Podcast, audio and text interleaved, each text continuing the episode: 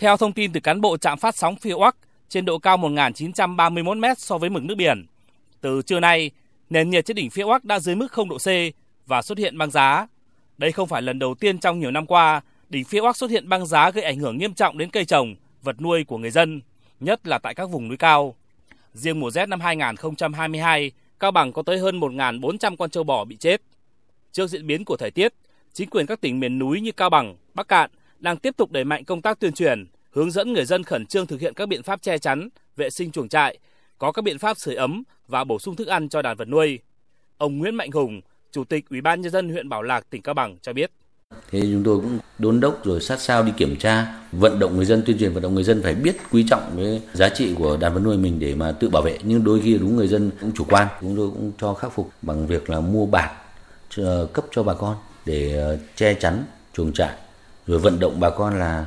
uh, cách chăm sóc chăn nuôi, đặc biệt lúc này là nó nó lạnh thì không được uống nước lã, rồi sau khi mà nắng lên cũng không được thả đàn trâu bò ra ngoài, để nó sẽ chưa kịp thích nghi. Bên cạnh đó, việc quan tâm chăm lo cho trẻ em, nhất là học sinh bậc mầm non, tiểu học tại các điểm trường vùng cao cũng được quan tâm đặc biệt. Ông Nguyễn Ngọc Sơn, Giám đốc Sở Giáo dục và Đào tạo Bắc Cạn cho biết, Sở đã quán triệt tới các trường học, chủ động theo dõi diễn biến thời tiết. Nếu nền nhiệt xuống dưới mức mười độ C, các trường bậc tiểu học, mầm non sẽ nghỉ học và bố trí dạy bù theo đúng quy định. Trước mắt, các trường tiếp tục làm tốt công tác đảm bảo cơ sở vật chất, cũng như có các nội dung hoạt động linh hoạt, phù hợp trong điều kiện giá rét. Bà Phan Thị Thủy, Hiệu trưởng trường mầm non Xuân Lạc, huyện Trà Đồn, tỉnh Bắc Cạn nói.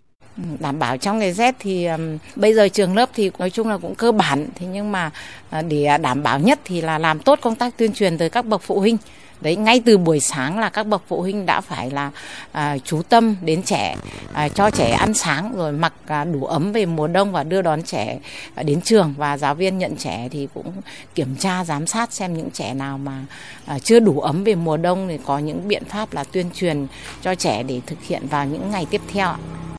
Các tỉnh Bắc Cạn, Cao Bằng cũng yêu cầu chính quyền cơ sở và người dân theo dõi sát diễn biến của thời tiết để chủ động có các biện pháp ứng phó phù hợp, hạn chế thấp nhất thiệt hại do giá rét gây ra.